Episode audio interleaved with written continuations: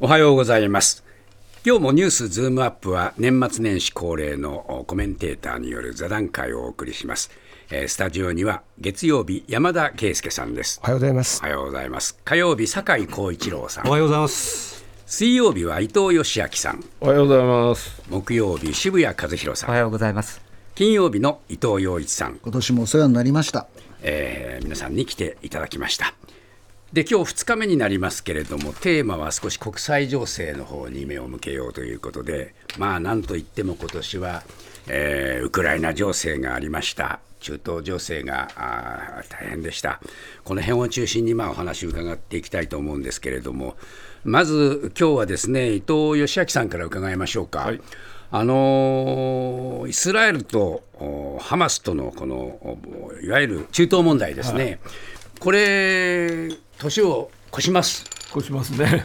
どう展開します？長くなりますか、まだ。あのね、ま、2014年にあのガザ侵攻した時って50日で終わってるんですよ、えー、でもうすでに3か月近くになるんですよね、はい、今回は。はいでイスラエル軍って17万正規軍なんですけど、うん、36万予備役呼んでるわけですよ、えー、これのね、やっぱりイスラエル経済のダメージはものすごく大きい、経済のダメージ、経済のダメージ、えー、それから戦費がものすごくかかってる、今、えー、あの、イスラエルの国家予算の3分の1ぐらいかかると言われてるんですよ。うん。でこれはねあのじんわり効いてきてるので、はい、いつまでも続けるわけには多分いかないんですよ。うん、で最近あのネタニヤフ首相が言ってるのは幹部の名前を挙げて、ええ、こいつらを、えー、拘束するか殺すかっていうことをしきりに言ってるんですよ。ハマスのね。ええ、ハマスのね。うんでこれってあのイスラエルが侵攻した目的っていうのはとにかくハマスの軍事あの施設を無力化する、うん、それから幹部を拘束、殺害、うん、それから人質の解放、この3つ挙げてるんですよね、ええ、で施設の破壊っていうのは今、もう徹底的にやってるわけですから、うん、ネタニヤフ氏があの年末ぐらいになって、しきりにあの幹部の名前を挙げて拘束、殺害って言ってるのは、なんかやっぱり幕引きの,、あの一つの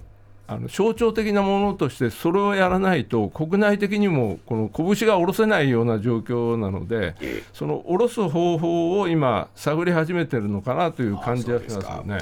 洋一さんに伺いたいんですけども、はい、えー、イスラエルはうまくいってます？全くうまくいってないです。あね、まあ、施設破壊っていう話今出ましたけど、うん、幹部も多分見つかってないじゃないですか、ね、あの吉明さんが言おうとしたのはシンワルのことだと思うんだけど彼がどこにいるかもまだわからないわけでしょ。で最初北攻めて南攻めてまだどこにいるか分かりませんと、うん、今度地下探しますと、うん、ね、それでガザの人々はこう海岸に行けとかね。でその間に2万人もねガザの人が死んでるわけじゃないですか、はい、だから私はねイスラエルの戦争というよりもネタニヤフの戦争でネタニヤフは戦争に負けつつあると、はあ、そういう闘争にね。私はそういう判断をしていて。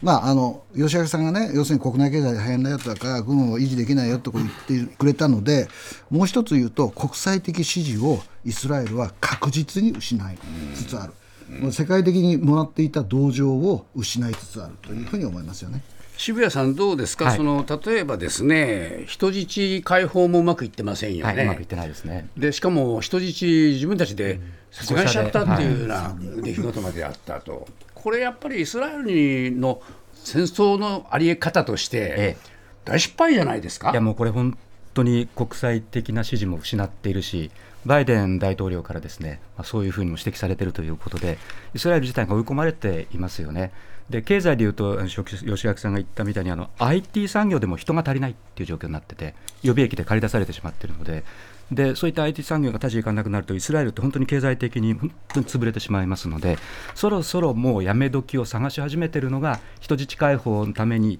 停戦の用意があるということですねあのイスラエルの経験トップから出てきたということなんだろうというふうに思いますね。どうですかね、こういうその状況を酒井さんあの、イスラエル国民は意外にまだ戦争支持が多いっていう報道もあるんだけれども、本当にイスラエル国内ってどうなってるんだというあのイスラエルの新聞をね、えー、あネットで時々読みますけども、はい、やっぱり、ね、余一さんが言ったように、これ、ネタニヤフに対する国民のこう支持っていうのは、僕は減ってると思うんですよ。でそれを減ってる理由は、これ、ネタニヤフの戦争って、洋一さんが言ったけども、僕は別の意味でもこれ、ね、あのそうだと思ってるのは、例えば1年ぐらい前に、これもう、ハマスが攻撃してくることを知ってたっていうのがあったじゃないですか。それで国民の支持が下がりましたよね。でもう一つ出ているのは、実はネタニヤフがハマスを生かしとけっていうのね、2019年ぐらいに言ってるっていうんですよ。で、現金も供給しろと。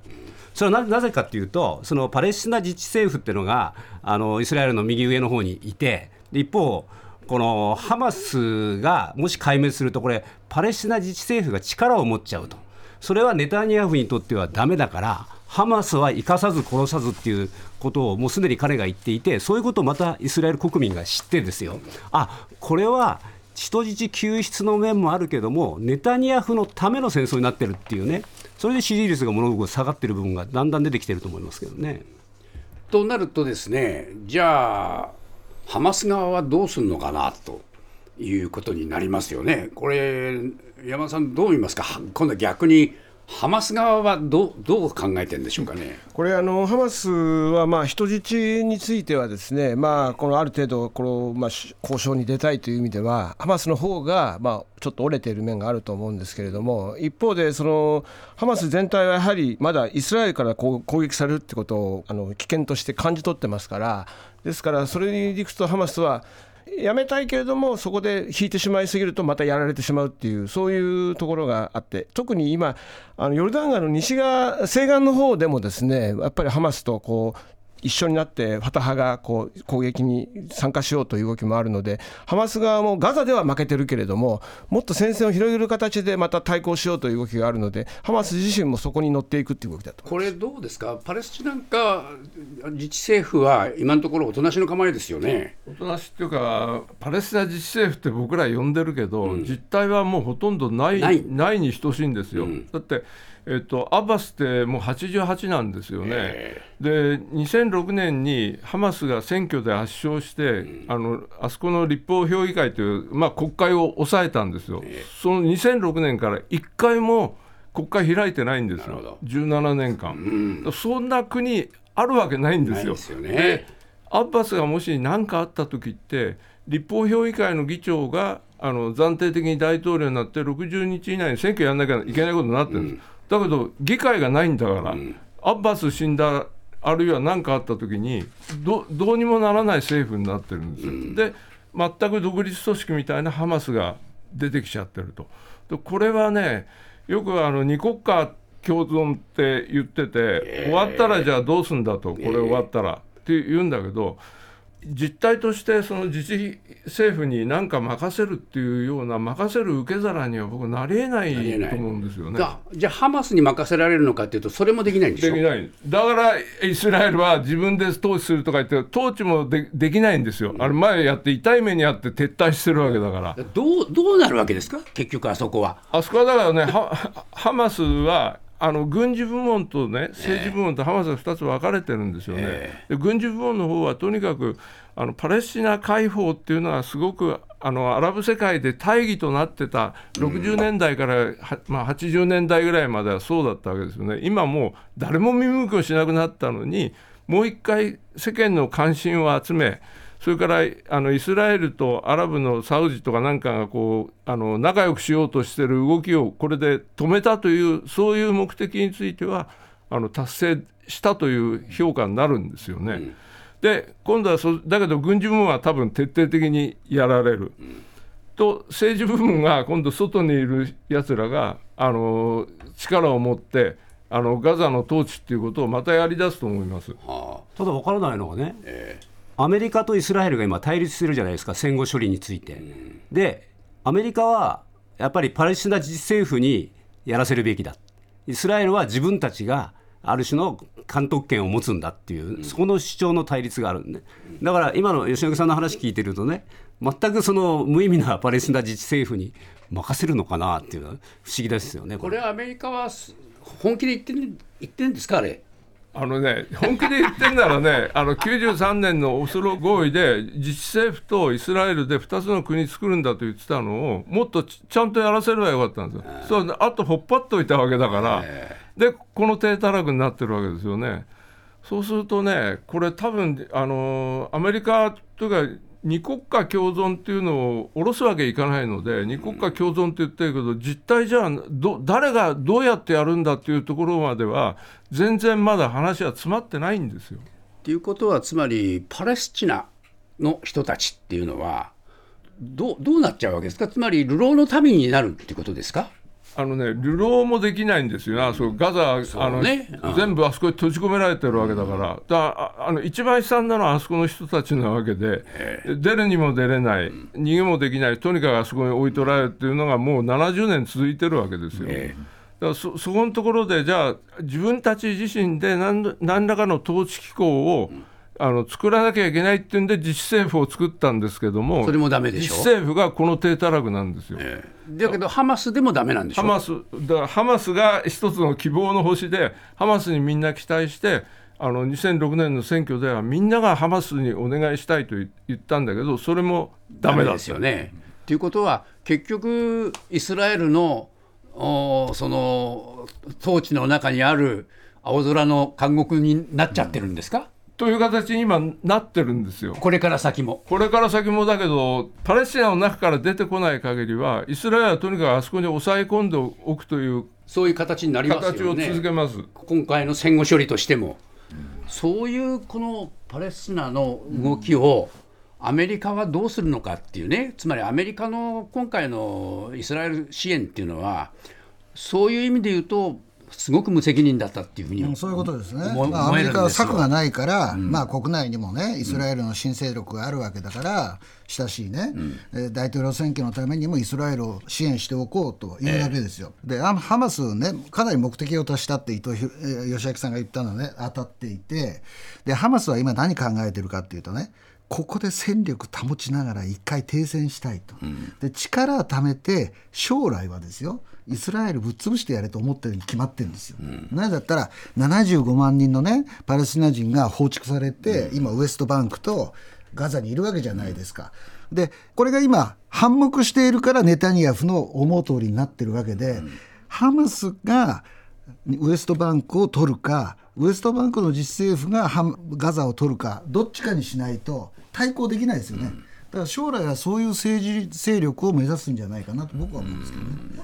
これあのちょっと話がさっきのイスラエルのねアメリカのあの孤立っていう話がありましたけど私はねそれほどイスラエルネタニヤフが本当に孤立感を持ってるかっていうことに関してはやっぱアメリカはやはり民主党であろうが共和党であろうが基本的にはイスラエル支持は全然変わらないんだというところは逆に今回はっきりしてきたのと。それからまあ民主党の一部にはハマス支持の若者たちがそのバイデンのせその政策に対して批判をしてデモをしたりしてますけども大きな流れはやはりそれであっても民主党はもうイスラエルが中心。共和党に至ってはもう完全にイスラエルというところがありますからイスラエルとしてはまずよ外で見てるほど孤立感を持ってないんだろうないんだろうと、そのイスラエルの追い込まれたところを強調しすぎると全体状況を見誤るんじゃないかというふうにこれどうですか、吉明さん？あのね、孤立ってイスラエルはもうずーっと孤立なんですよ。だってこれまでだってパレスチナにひどいことをずっとやり続けて国際的非難を浴び続けてきてんで、彼らは別に孤立をなんとかっていう多分その意識がない意識はないんですよ。とにかく民族的なあの歴史からですね、あそこの人たちはとにかく、えっと、誰も信用できない。何かあった時に俺たちを助けてくれるなんていうのは甘いと。自分の身は自分で守るんだ。敵がいたら叩く。これだけですから。まあ、それが今、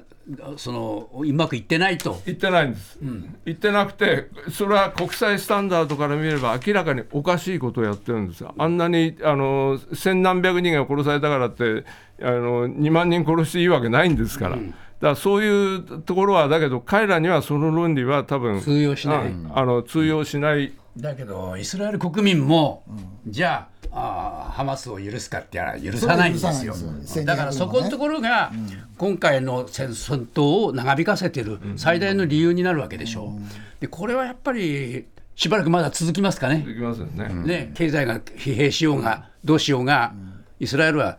振り上げた拳は下ろせないと。もう一つうん伺いたいのは、あーロシア。ウクライナですよね。これは最近そのイスラエルの問題にみんな目が行きがちになってて、えーまあ、ゼレンスキーさんも相当焦ってるみたいだけど、吉明さん、どうなりますか？僕はね、24年はやっぱり停戦に向けて動きが出てくる年だと思うんですよね。えというのはあの、えっと、今、いろいろ言われてるのは、アメリカの支援が途絶えるとか、あのもう支援疲れだって言われてるんですけど、僕は人間の数、これでね、もう多分あのウクライナ持たなくなるんじゃないかと思う人間の数、ええ、要するに死者数とか負傷者数ってほとんど表に出してないんですけど、えどこだかニューヨーク・タイムズだったかな、なんかあの出したのが、ウクライナの死者が7万、で負傷者が10から12万って言,、言ったんですよね、ええ。そうすると、えっと、合わせると17万から19万が戦線から離脱せないいかんような状況なんですよね。であのウクライナ軍で50万と言われてるんですよ、民兵入れて。そうすると、この間もあの、えっと軍がさらに50万リクルートしたいっていうのを出して、とてもそんなことできないよっていう話に今なってるんですけど、多分12万から19万が戦線離脱するってことは、軍の3分の1がいなくなるってことなんですよ。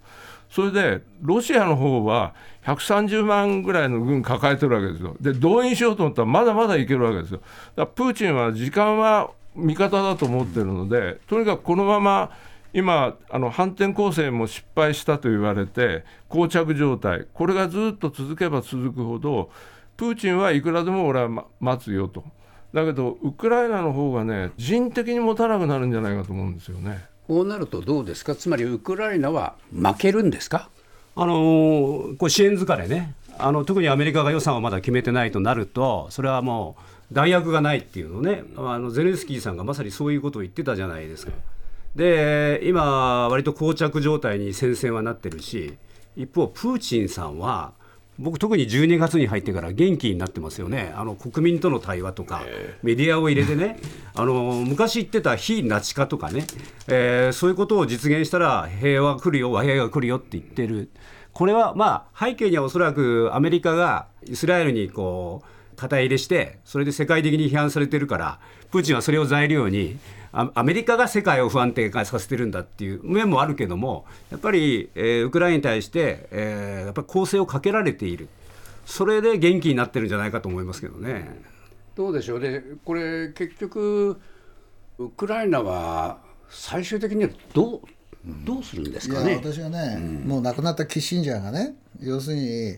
えーロシアがあの欲しいあの東部と、ね南部の一部を割譲したらいいじゃないかって先、最初に言ったんですよ最初にね。批判されましたよね。ものすごい批判されて、でもね今考えるとやっぱり落としどころはそこかもしれないなと、いや望ましいことじゃないですよ。だってプーチンに褒美与えるわけだから、でもね、まあ、吉明さんがその両方の戦力比を言いましたよね。でウクライナは人口4000万でロシアは1億4000万いるわけですよ。それはまともにどっちが枯渇するかっていうのはよくわかるわけですよね、それでただアメリカはこう考えると思うんですよ、ウクライナ全部取られるのはふざけんなと。で、今あの、支援を停止しているんだけれども、大統領が変わったりしたらね、あの僕はこういうふうに考えるんだと思うんですよ。つまり、ウクライナの東西っていうのは、ほとんどね、あの考え方もあの思考も西側に近い人たちなんですよ。で、東っていうのは確かにね、ロシア系の人たちがいっぱいいる。まあ例外として、だってクリミアやった時にね、何にも言わなかったわけだから、考え方としては、東部と南部は少し割譲してもいいかなという考え方が望ましくないけども、来年は出てくる可能性がある。はどこに？え？どこに？アメリカに？も。アメリカでもそういう考え方。だって最初に言い出したのはキッシンジャーなわけだから。どうですかね、これで落としますか、落とせあのー。落としどころになりますか、僕はそそこら辺が落としどころだと思うんですよ、あのね、アメリカの国防総省に近いランド研究所っていうシンクタンクあるんですが、それがあの、えっと、2022年の秋、あのロシアが侵攻してから半年ぐらい経った時に報告書を出してるんですよ。そこはね、えっと、細かい文言忘れたけど、ウクライナの領土回復っていうのは確かに重要だと。だけど、アメリカにとって、それは必ずしも重要な事項ではないって書いてあるんですよ。だからももともとね、アメリカはさっき、余一さん言ったように、キッシンジャーもそう言ったのは、ほとんど本音で、まあ、えっと、助ける、ロシアあんまり増長させるのはだめだけども、まあ、一部捉えても、それはもうしょうがないねというところは、最初から腹積もりとしてはあると思いますよ。これでゼレンスキーさんはどうなります？あのね、国ってやっぱり、国のことも考えなきゃいけないけど、自分の身も考えなきゃいけないじゃないですか。